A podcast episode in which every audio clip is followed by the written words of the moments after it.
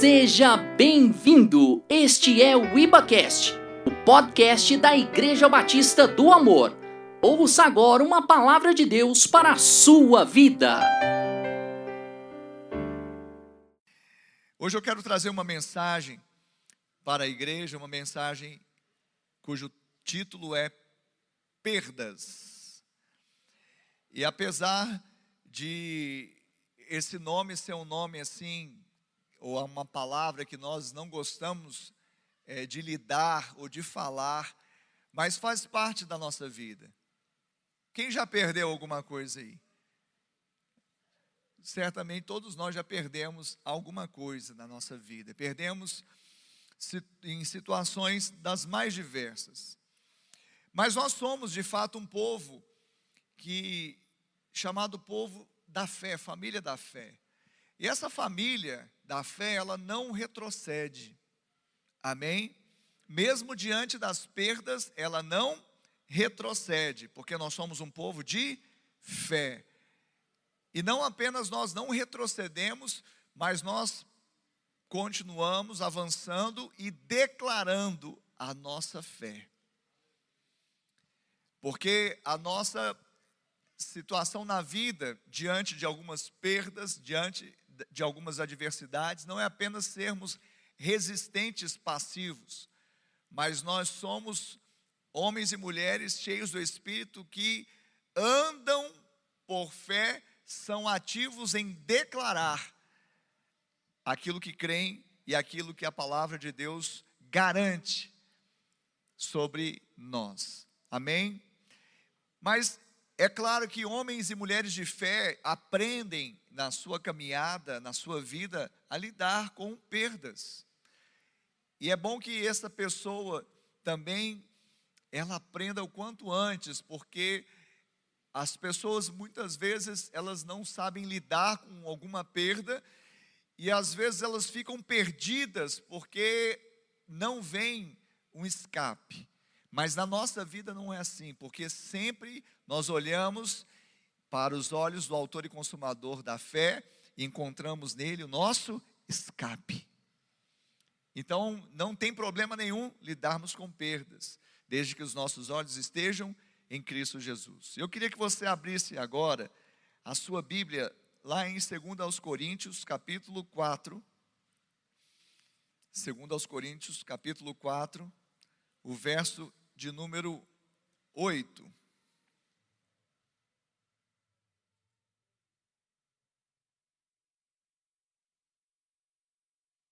Nós vamos ler só dois versos, o 8 e o 9. Amém? E diz assim: Em tudo somos atribulados, porém não angustiados, perplexos, porém não desanimados perseguidos, porém não desamparados, abatidos, porém não destruídos. Eu vou ler novamente. Em tudo somos atribulados, porém não angustiados, perplexos, porém não desanimados, perseguidos, porém não desamparados, abatidos, porém não destruídos. Amém? Glória a Deus. Então, esta é uma realidade. Paulo, nesse, nessa sessão a, da, da sua carta aos Coríntios, ele fala do que o poder que se manifestava na vida dele vinha de Deus. E por isso ele, mesmo estando atribulado, porque tribulação faz parte da vida. Ele não permanecia angustiado. Diga assim, atribulado. Mas diga assim também, porém não angustiado. Amém? Ah, pastor, mas às vezes eu fico assim, com o coração apertado, fico assim, não é diante de uma situação adversa. Claro que nós ficamos diante de uma situação adversa, a, a, até o nosso corpo naturalmente produz não é, algo para a gente reagir, até naturalmente falando. Mas a angústia é um estado, muito mais profundo que o Senhor não quer que fiquemos dominados por ela. Porque a tribulação para o crente vai produzir o que? Vai produzir perseverança. Tem um ciclo da bênção que está lá também em Romanos 5, não é? Porque a, a, tribulação produz perseverança. A perseverança, experiência, né? ou esperança. E a esperança vai produzir a experiência de saber que Deus é bom. Mas então nós precisamos entender que, ainda que estejamos atribulados, não podemos ficar angustiados, ainda que ficamos, fiquemos perplexos com algumas coisas da vida, não podemos ficar sem ânimo. Jesus falou: tende bom ânimo, essa é a chave da vitória, amém? Diga bom ânimo, é a chave da vitória. Você segura essa chave aí, amém? Porque por mais que estejamos perplexos por muitas coisas, sim, mas nós não vamos deixar que o desânimo tome conta do nosso coração. Perseguidos, muitas vezes somos, muitas vezes somos é, pressionados em, vários, em várias situações por causa da nossa fé, por causa da nossa postura, por causa da nossa fidelidade, por causa do nosso próprio Deus, que é a essência da perseguição. Quando perseguem um cristão, não estão perseguindo o Ricardo, o Fábio, o Emerson, estão perseguindo Cristo. Por isso que quando Paulo teve encontro com Jesus no caminho de Damasco, ele falou assim: Saulo, Saulo, por que me persegues? Ele estava achando que estava perseguindo o outro, mas estava perseguindo Cristo. Mas, finalmente, abatidos, porém não destruídos. Isso é interessante porque alguns momentos nós temos sim um abatimento. E abatimento não é simplesmente que o, o, soldado foi abatido e ele, ele ficou sem condições de, de voltar para, para a guerra, mas o abatimento no sentido de alma, de coração. É claro que muitas vezes na guerra contra um exército inimigo, existem várias batalhas onde soldados são abatidos, feridos e até mortos. Mas nós entendemos que a nossa guerra, o Senhor é quem luta.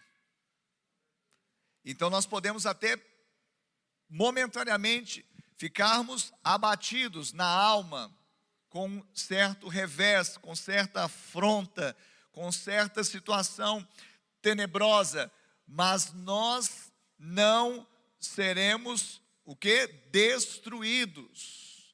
Diga, eu não serei destruído, porque dentro de mim, diga isso com fé, querido, diga, dentro de mim está uma semente eterna. Amém? João capítulo 12, verso 24, Jesus está dizendo: em verdade, em verdade vos digo, se o grão de trigo caindo em terra não morrer, fica ele só, mas se morrer, produz muito fruto. Então, até se houver a morte como uma perda momentânea, essa morte ela vai produzir fruto. Amém, Jesus? Então, a nossa identidade é a identidade de Cristo. Então, o que vale para o Senhor Jesus, em termos de vida na terra, como homem de Deus, como filho de Deus, também deve valer para nós. Então, o nosso morrer diário, ele deve produzir vida. O nosso morrer, que é morrer para nós mesmos, para esse mundo, para o pecado, para a carne, ele vai gerar fruto para a eternidade. Quantos estão comigo? Pode dizer amém. Então, nesse texto, Jesus está falando: olha, eu sou esse grão, e esse grão ele cai na terra, ele morre, mas ele gera fruto, porque Satanás, quando Jesus morreu, o inferno festejou a aparente vitória. É ou não é? O inferno ficou em festa, porque afinal de contas Jesus, o Salvador, morreu. O herói deles morreu. Quem vai salvá-lo? Mas exatamente com a morte de Jesus, ele trouxe o que? A paga da nossa morte. E não apenas isso, ele não só cancelou o escrito de dívida, mas ele nos deu vida juntamente com ele, quando nós estávamos mortos em nossos delitos e pecados. Então, quando ele ressuscita, nós também ressuscitamos com ele para uma nova vida. E alguém pode dizer amém, Jesus? Diga obrigado, Senhor. Diga obrigado, Senhor. Porque mesmo abatido, eu não serei destruído. Aleluia! Mesmo abatido, você pode estar abatido hoje com alguma situação da sua vida, saiba que esse abatimento não te levará à destruição, ao contrário, eu creio que se você tiver realmente o olhar de fé, você vai ver a oportunidade que Deus vai te dar para aproveitar, para experimentar o poder dele. E vai ser a oportunidade para que Ele manifeste o poder dele na sua vida, em nome de Jesus. Amém? Então, queridos, nós entendemos que conosco também existe uma identificação. Amém? Só abaixa só um pouquinho ali, irmã Denise. Pode deixar os meninos ali no. Quando o inferno ele ele festejava aparente vitória contra Jesus, é como se ele também se levanta para festejar quando te vê abatido. Vocês acham que o inimigo não gosta de ver a, o, o, soldado de Cristo abatido? Gosta. Ele vibra, o inferno festeja, festeja. Mas então nós podemos dizer que estamos abatidos, porém não destruídos, porque se Jesus, se nós estamos com Jesus, também morremos, mas também ressuscitaremos. E essa, essa notícia estremece o inferno. E aí o diabo ele fica endemoniado. e aí existe, sabe, um suicídio em massa lá nas regiões infernais, porque ele fala, de novo, porque ele já viu essa história acontecer com Jesus, mas quando ele vê acontecer com você, que você parece que está ali caidinho, mirrado, abatido, mas quando ele vê você se levantando pela fé, ele fala: Eu já vi esse filme antes. E aí, querido, você persevera, porque o Senhor vai dando força, mas a palavra de hoje é exatamente isso: nós olharmos certas perdas como necessárias e outras como desnecessárias. Então haverá na nossa vida, no nosso caminhar, perdas, isso é fato.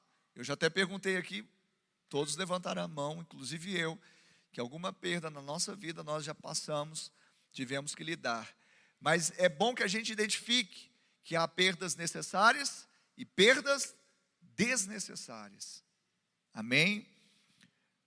E aí, olha só o que diz Salomão, quando ele escreveu Eclesiastes, na nova versão interna internacional, é, ele coloca até um termo aqui que eu quero depois citar, mas Eclesiastes 3, o verso 1 e 6 diz assim: Tudo tem o seu tempo determinado, e há tempo para todo propósito debaixo do céu.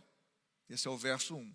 Aí lá no verso 6 diz assim: tempo de buscar e tempo de perder, tempo de guardar e tempo de deitar fora, ou seja, de jogar fora. Então tem perdas, diga assim, perda necessária. Então tem perda que é necessária. Porque se Salomão escreveu, inspirado pelo Espírito, dizendo que Há tempo para todo propósito debaixo do céu. Então há um tempo de buscar, mas há um tempo de perder, há um tempo de guardar, mas também há um tempo de jogar fora. Quem está comigo pode dizer amém? Quem está entendendo isso aí até agora?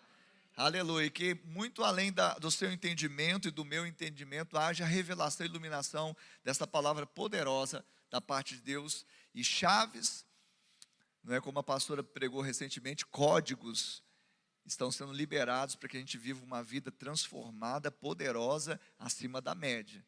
Amém? Porque o Senhor não tem vida medíocre para ninguém, nenhum dos seus filhos, ele tem vida abundante. Então, vida abundante é acima da média. Ninguém está aqui só para bater cartão, levantar, trabalhar, dormir, comer e existir. Não, nós temos, estamos aqui para cumprirmos o propósito para o qual o Senhor nos designou, para sermos Cristos, pequeno Cristo aqui na terra e para experimentarmos o melhor desta terra, porque Jesus disse que ele veio para nos dar vida e vida em abundância. Amém? Mas volte aqui comigo e diga assim: perda necessária. Então existe uma perda necessária porque existe um tempo para perder, para colocar fora.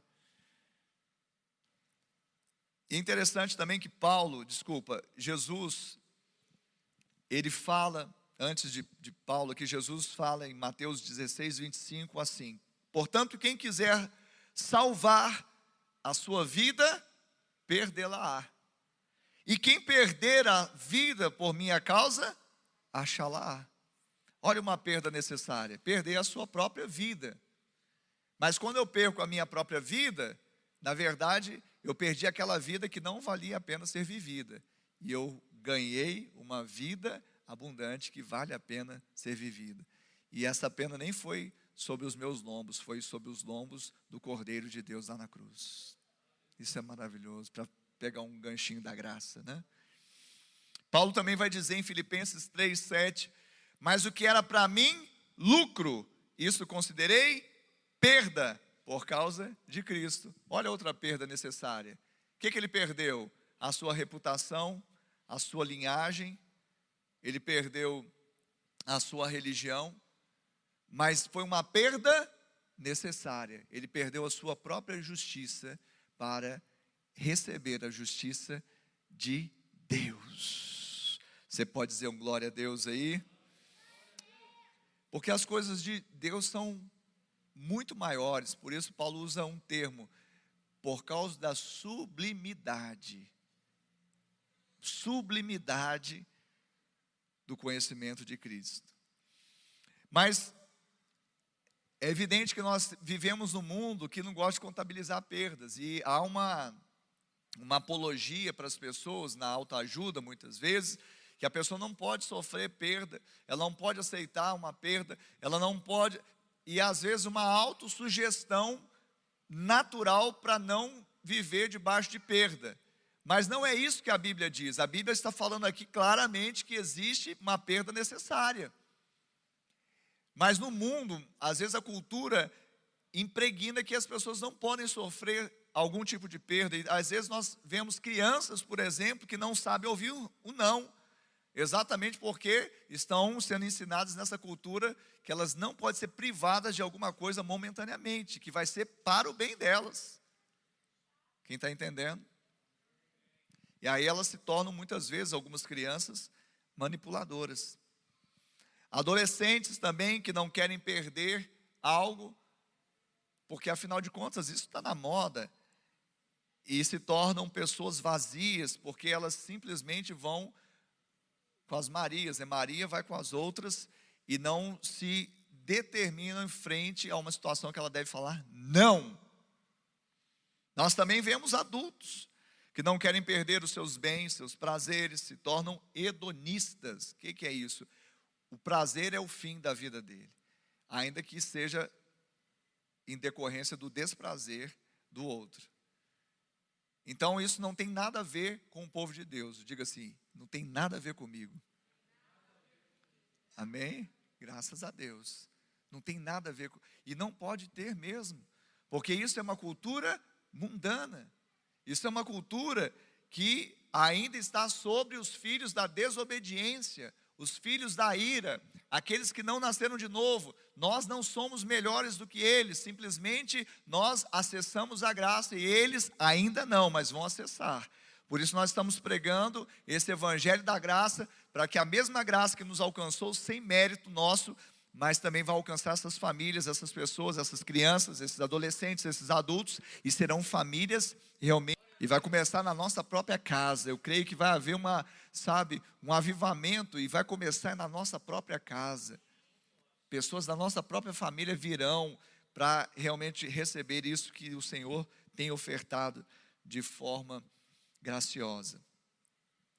Então, nós não podemos trazer esse problema para nós mesmos, porque isso é uma prática de fora e não de dentro. Então, nós não podemos agir como o mundo, porque nós não somos desse mundo. Amém? Amém, queridos? Então, sempre nós devemos lembrar, quando o assunto é perda, que existe perda necessária. E na perda necessária, nós devemos entender que esse processo é um processo que faz bem para a nossa santificação. Vou voltar aqui um conceito que nós temos falado nesse desafio da graça. Justificação é um ato, santificação é um processo. Então, no nosso processo de santificação, algumas perdas são necessárias. Por quê? Porque você não é um pecador melhorado.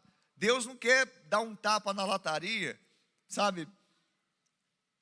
Tem aquele quadro daquele Lata Velha, né? Eu acho que é um quadro que tinha do, no apresentador. Aí pegava um carro bem velhinho e reformava o carro. Ficava bonito por fora, mas ele continua sendo, se não trocou é, é, essencialmente as coisas do motor e, e, algumas coisas que, que eram originais, ele continua sendo um carro muito rodado. Então, quando nós entendemos isso, que não somos um pecador melhorado, mas um santo transformado, nós entendemos que esse processo de perda é exatamente para nós alcançarmos a estatura do varão perfeito, que é Cristo Jesus. E a gente vai entender mais ainda que essa boa nova, o Evangelho, não é para buscar melhorar o mundo.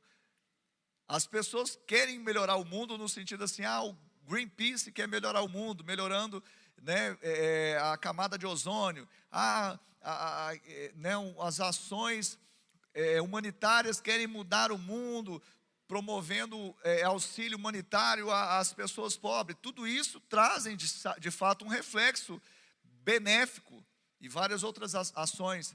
Mas o evangelho ele não vem simplesmente para melhorar o mundo. O evangelho vem para transformar o mundo. É diferente. Porque melhorar o mundo é pegar o que é ruim e melhorar um pouquinho. Deus, na nossa vida, Ele não pegou o que é ruim simplesmente nos fez um pecador melhorado, não. Ele nos fez um santo transformado, e assim Ele quer fazer neste mundo, não no sistema do mundo, mas sobretudo nas pessoas que estão habitando aqui.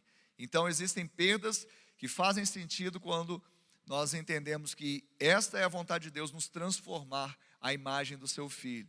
Então, na verdade, isso tem tudo a ver com essa questão de nós entendermos essas perdas.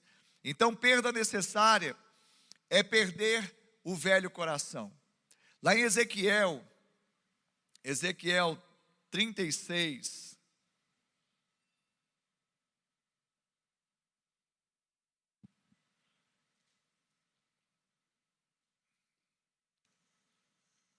Ezequiel 36, 26, diz assim: Dar-vos-ei coração novo, e porei dentro de vós espírito novo.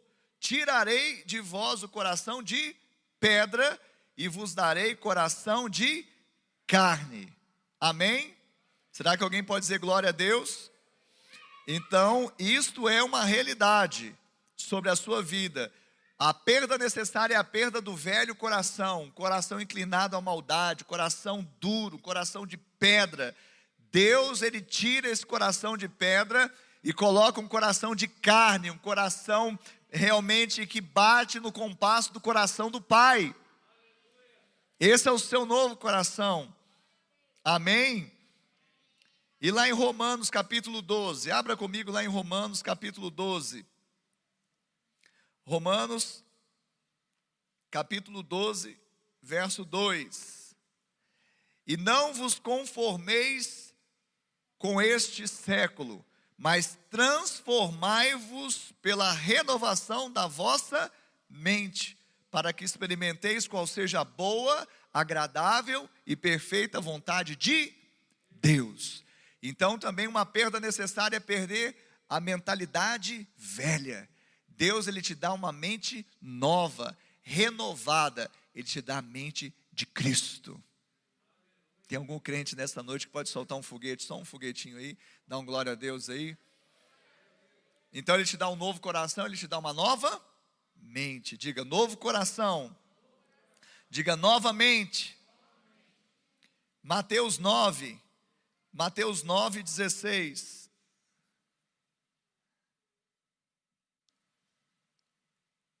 Ninguém põe remendo de pano novo em veste velha, porque o remendo tira parte da veste e fica maior a rotura. Então, você não vai andar maltrapilho com remendos novos na sua roupa, maltrapilha, rasgando cada vez mais. O Senhor tem vestes novas para você. Então, uma perda necessária é despir-se do velho homem, do trajo do pecado, sabe? Do trajo da imundícia, do trajo da malícia, jogar fora esse trajo, esse, essas vestes, essa roupa, e ser roupa nova. Amém, Jesus? Então diga assim: perda necessária. Diga assim: um novo coração, uma nova mente, uma nova roupa. E aqui também, no, em Lucas 5,36, Lucas 5,36.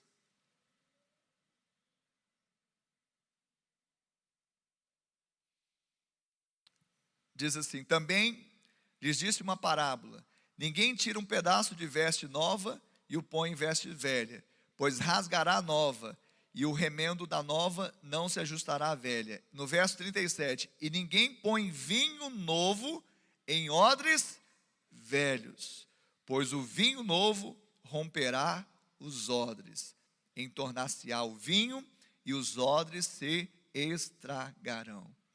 A palavra de Deus, quando traz a figura do vinho, está associado à alegria.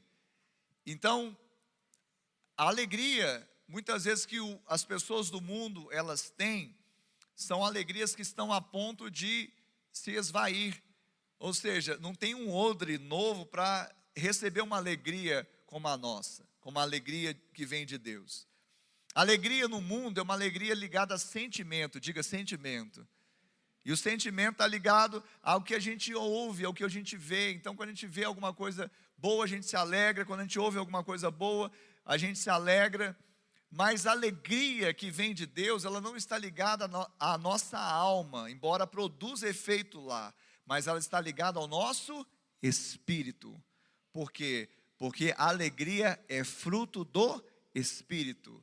Então, quando o Senhor te fez ter um novo coração, uma mente nova, ele também trocou as suas vestes, ele também trouxe uma nova alegria, uma alegria de tal forma, de tal intensidade, que mesmo passando pelo vale da sombra da morte, mesmo passando por um vale árido, um, um, vale seco, um deserto seco, mesmo passando por dificuldades, você pode se alegrar no Senhor, porque você sabe que a sua alegria vem dEle.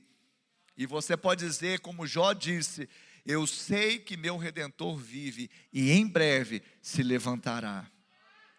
Essa é a alegria do povo de Deus, e alegria de viver exatamente vivendo como nós citamos no início, pela fé, agrada o Senhor e Ele se alegra também, e a alegria do Senhor se torna a nossa força, e nós continuamos avançando, crendo e sendo fortalecidos no Senhor e na força do seu poder.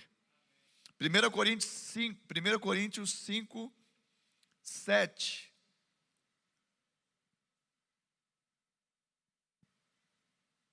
Lançai fora o velho fermento, para que sejais nova massa, como sois de fato, sem fermento, pois também Cristo, nosso Cordeiro Pascal, foi imolado. Então, qual perda necessária? Jogar fora o velho fermento. O fermento da maldade, da malícia, do pecado, que está associado às obras da carne, as obras que são avultadas pela lei do pecado e da morte. Então nós jogamos fora. Amém? Quando estão debaixo da graça, então nós lançamos fora esse levedo, esse fermento que foi avultado por causa da lei do pecado e da morte. Mas agora em Cristo, ele faz com que nós sejamos uma nova massa. Isso não é massa? Isso é top demais. Ele te transformou, agora você está livre da levedura do, do, do, pecado, porque isso é algo que é desnecessário na sua vida, é uma perda necessária. Joga fora, amém? Diga assim: Senhor, no nome de Jesus, eu lanço fora todo velho fermento. Colossenses, capítulo 3, verso 9. Colossenses, capítulo 3, verso de número 9. Não mintais uns aos outros, uma vez que vos despiste, ou despistes, do velho homem com seus feitos, e vos revestistes do novo homem que se refaz para o pleno conhecimento, segundo a imagem daquele que o criou. Então aqui está falando do homem. Você se despiu do velho homem. Perda necessária, lançar fora o velho homem. Alguns falam assim: ah, pastor, parece que o velho homem está ressuscitando.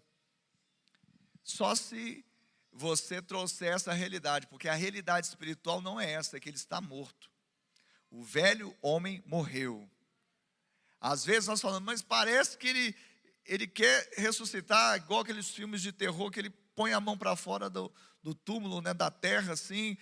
Isso é a sua mente.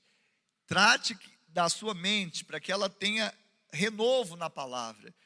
Porque, embora você viva uma realidade diferente, o velho homem já morreu, ele já está crucificado com Cristo. Se você, por um lapso, por um momento, pensar que esse homem ainda vive, assim como imagina em sua alma, assim ele é. Mesmo você sendo de uma realidade diferente, mesmo tendo sobre a sua vida o sangue do Cordeiro, mesmo não sendo possível esse homem ressurgir, porque ele está morto, em Cristo ele foi morto também, mas se na minha mente, na minha alma, eu aceitar essa realidade, eu vivo como se ele não estivesse. Então eu preciso renovar a minha mente, uma vez que eu lancei fora essa perda necessária, lancei fora a velha, velha mentalidade, agora eu tenho a mente de Cristo. O que, que eu vou pensar? Nas coisas de baixo ou nas coisas do alto? Nas coisas do alto. Então eu estou assentado nas regiões celestes com Cristo Jesus. E como eu assento lá e vivo aqui, reinando em vida com Ele.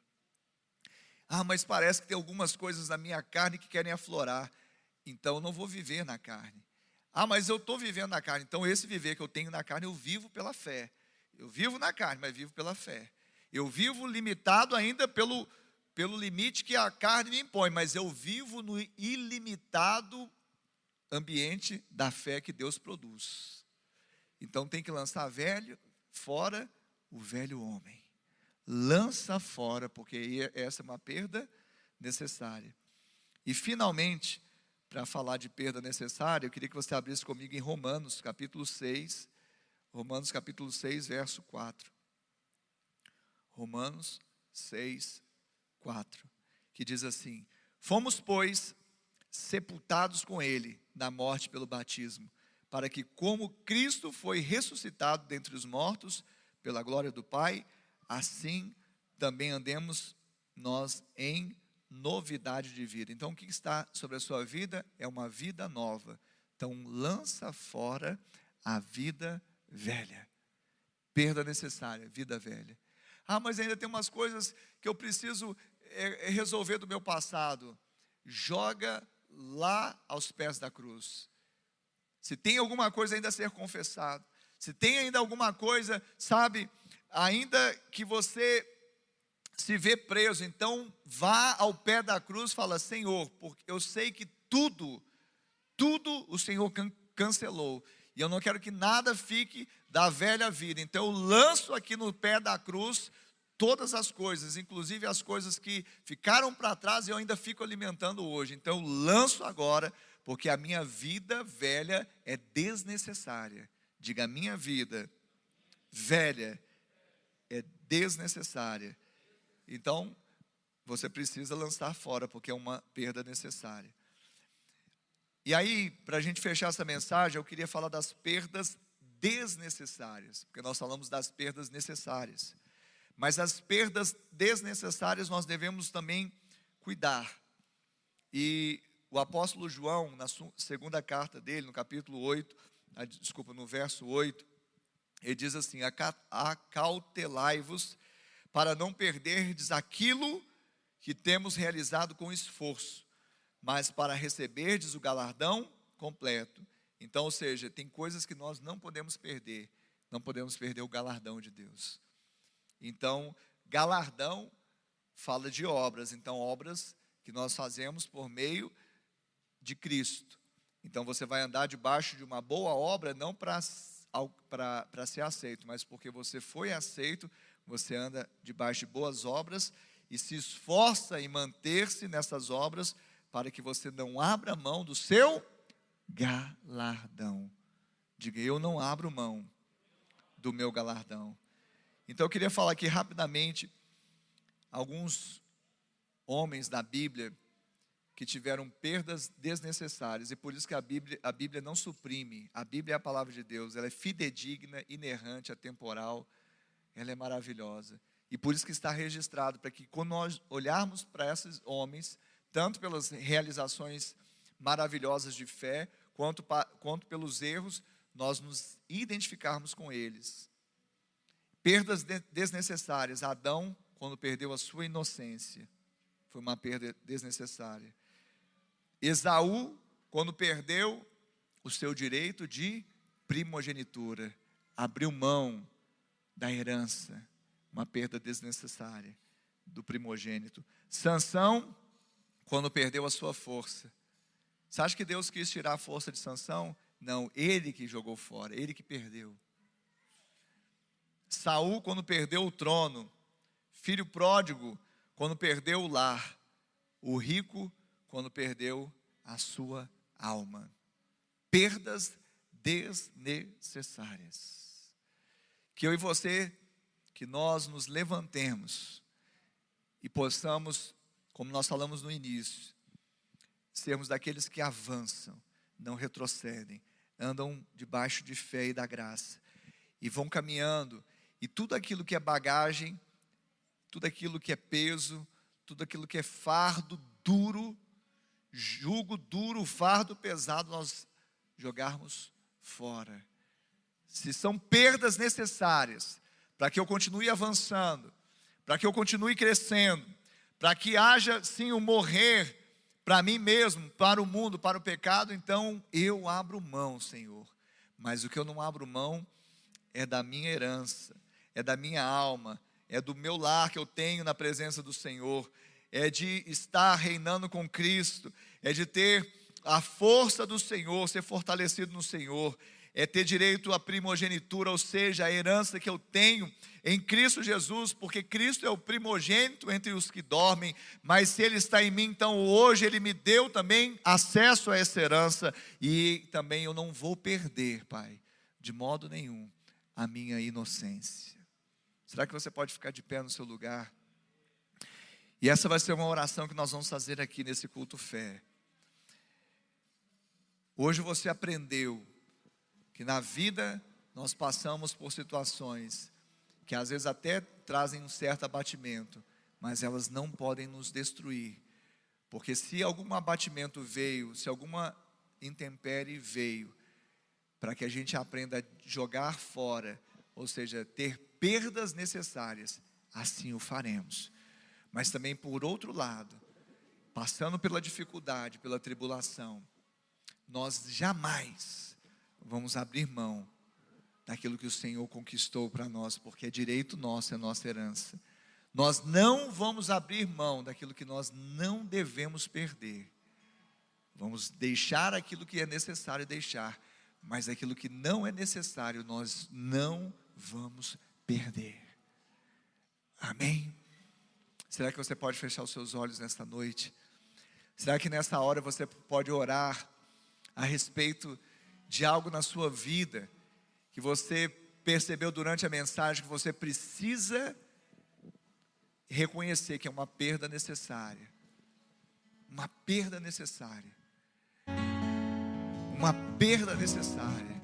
Às vezes, uma porta que se fechou, que você julgou ter sido algo, sabe, das trevas, mas talvez, quem sabe, o próprio Deus, como fez com Paulo, fechou uma porta, porque ele não queria que Paulo fosse ali naquela direção. Foi uma perda momentânea, mas necessária. Quem sabe num relacionamento que estava pecaminoso, que não tinha a cara de Deus, que poderia te levar para um caminho de morte. Então você hoje entende, recebe o entendimento que há uma perda necessária. Perder muitas vezes, sabe, o estilo de vida que não agrada o Senhor, perder o velho fermento, a velha vida, a mente muitas vezes atribulada, perder o velho coração, que era um coração duro, e deixar que a graça o amoleça para ser como o Senhor é. Ore agora, querido, fale: eu abro mão, eu lanço fora todo o fermento da maldade, eu lanço fora todo o vinho velho, eu quero a alegria do Senhor, a nova vida, eu quero ter esse novo coração. E eu não abro mão de nada do que o Senhor conquistou para mim na cruz. Eu não abro mão. As perdas que não são necessárias, eu não vou abrir mão. Não vou ceder. Não vou trocar. Não vou barganhar. Não vou vender o meu direito de primogenitura por um prato de lentilhas. Não vou deixar de reinar com Cristo. Oh! Abra os seus lábios, igreja. Esteja orando, se colocando diante de Deus. Oh, aleluia. Ei, para cheio, Choro duro uma noite, mas a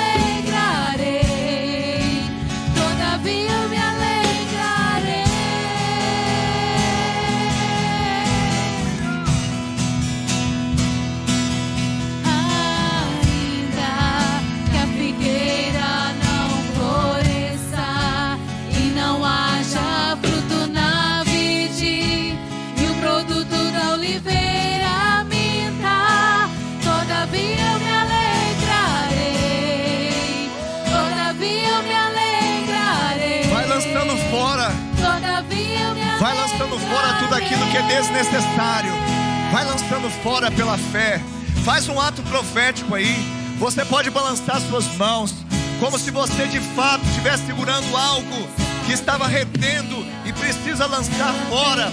Faz algo que demonstre a sua fé. Libera agora. Diga: Eu tiro isso da minha vida na força do braço de Deus porque o Senhor me transformou. Eu lanço fora, oh, toda mente cauterizada pelas velhas práticas.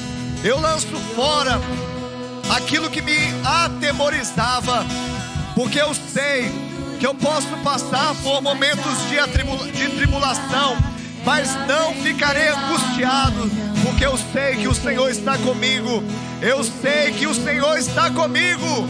E ainda que não haja nada aparentemente, ó Deus, favorável, eu sei que o favor do Senhor já está sobre a minha vida. E se eu tiver que perder a minha vida por amor de ti, eu sei que eu a conquistei, achei a vida que eu jamais poderia ter neste mundo. Oh,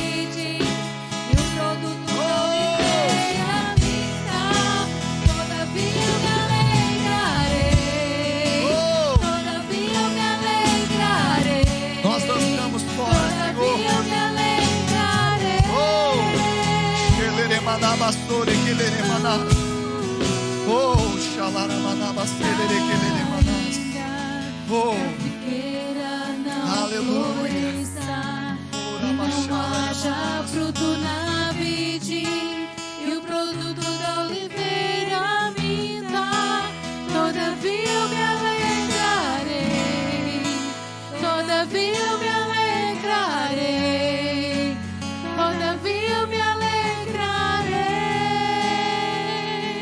atribulados, mas não angustiados, perplexos, mas não desanimados, perseguidos, mas não desamparados, abatidos, mas não destruídos, porque o Senhor é por nós, ninguém pode ser contra nós, maior é o que está dentro de nós do que o que está no mundo. Mil cairão ao teu lado, dez mil à tua direita, tu não serás abatido, não serás abatido, não será destruído. O Senhor é contigo, ainda que você esteja como um soldado abatido, um soldado ferido. Esse é o dia que o Senhor fez para você se levantar, porque o Senhor, Ele é especialista no recomeço. Ele é o especialista em segunda chance. Ele faz com que o pródigo volte a casa. Ele faz com que o anel volte ao dedo, as sandálias aos pés, a vestes novas. Oh, é um tempo novo. Pai, no nome de Jesus, que essa palavra seja selada em cada coração, em cada mente. Oh Deus, que o teu Espírito Santo chancele esta palavra, que o teu Espírito Santo, Pai, possa imprimir esta palavra, porque, oh Deus, como diz a palavra do Senhor em Ezequiel, o profeta predisse lá no capítulo 36: Dar-vos-ei um novo coração, e agora não é um coração mais de pedra, não é mais em tábuas de pedra, as letras agora não são talhadas em pedras, mas agora a tinta é o sangue do Cordeiro, diretamente imprimindo no coração dos filhos de Deus. Oh, imprima, Senhor, esta realidade espiritual, passando por perdas, que cada um entenda as perdas necessárias, mas também caminhando no curso desta vida, cada um também pelo Espírito Santo, saiba reter, saiba se apropriar e não abrir mão de perdas desnecessárias. Isso tudo seja para o louvor da glória de Deus. Seja para o louvor da glória de Deus. Eu vejo pessoas agora tendo uma nova história. Eu vejo pessoas agora passando uma folha do livro desta vida. E agora é uma nova história, porque pela fé, pela fé, pela iluminação dos olhos espirituais, agora estão entendendo que perdas que passaram agora têm sentido. Perdas que passaram agora tem um significado. Perdas que sofreram passam a ser um sinal seguro, não de um Deus distante, mas de um Deus presente, não de um Deus implacável, mas de um Deus gracioso que permitiu esta perda para te fazer romper. Oh, eu vejo pessoas agora numa nova vida, não abrindo mão também daquelas coisas que estavam quase barganhando, estava quase trocando por um prato de lentilhas, porque achou que Deus se esqueceu, porque olhava para o campo, olhava para a videira, para a oliveira, não via fruto, o campo não tinha gado, mas agora aprendem que uma falta, uma perda, pode significar um momento de ganho, e sabe que pode se alegrar, pode dizer: Eu ainda me alegrarei, porque eu sei que o Senhor está comigo, o seu cajado e o seu bordão me sustenta, e eu sei que a bondade e a misericórdia elas que me alcançam, elas que correm atrás de mim, e agora eu as recebo, porque vem do Pai, e eu aceito os desígnios do Senhor, e vou viver na plenitude da graça de Deus, sabendo lidar bem com as perdas, e elas não me farão parar, porque ainda que eu fique abatido, eu não serei destruído. Será que você pode dar um glória a Deus bem alto? Diga glória a Deus! Diga aleluia! Pode aplaudir o nome dele nesta noite e dar brados de vitória. Você que é igreja vencedora. Oh! Aleluia! Aleluia! Há alguém aqui que estava distante dos caminhos do Senhor estava sem comunhão com o corpo, estava distante, afastado e deseja voltar hoje, se reconciliar hoje. Alguém aqui, levante a sua mão se alguém está nessa situação, está voltando à comunhão, ou alguém que nunca tinha feito uma confissão a respeito de Jesus e quer fazer hoje, você pode levantar sua mão também. Você em casa pode fazer também. Porque o Senhor está olhando, está vendo a sua mão levantada, e muito mais do que sua mão levantada, está vendo o seu coração. Se você levantou a sua mão aí em casa, dizendo: Eu estou voltando, eu sou um pródigo, estava distante, estava sem comunhão com o corpo, e volto hoje, porque eu estava ferido por causa das perdas, mas hoje elas fazem sentido, porque eu tenho uma revelação da parte de Deus. Ou talvez hoje você ouviu essa mensagem e não tinha entendimento da fé que Jesus é o Salvador, Ele pode fazer algo maravilhoso. E esse milagre de dar um novo coração, vestes novas, vinho novo, uma mente nova. Então você decide receber Jesus. Então tem um link aí que vai aparecer. Esse link ele vai te levar a uma ficha, ficha de decisão. Porque essa é uma decisão. Por meio dela, se você fez essa decisão, nós vamos propor uma caminhada como família, porque a fé, ela nos une nos, tor nos torna uma família. E na caminhada da fé, um vai fortalecendo o outro. Então, ao preencher essa, essa ficha, você automaticamente tem uma família. Nós vamos ligar, vamos orar, vamos compartilhar com você. Se você tem e fez essa decisão, então preencha a ficha de decisão. Obrigado por acessar o IbaCast. Acesse nossas redes sociais. Siga Igreja Batista do Amor. Até a próxima!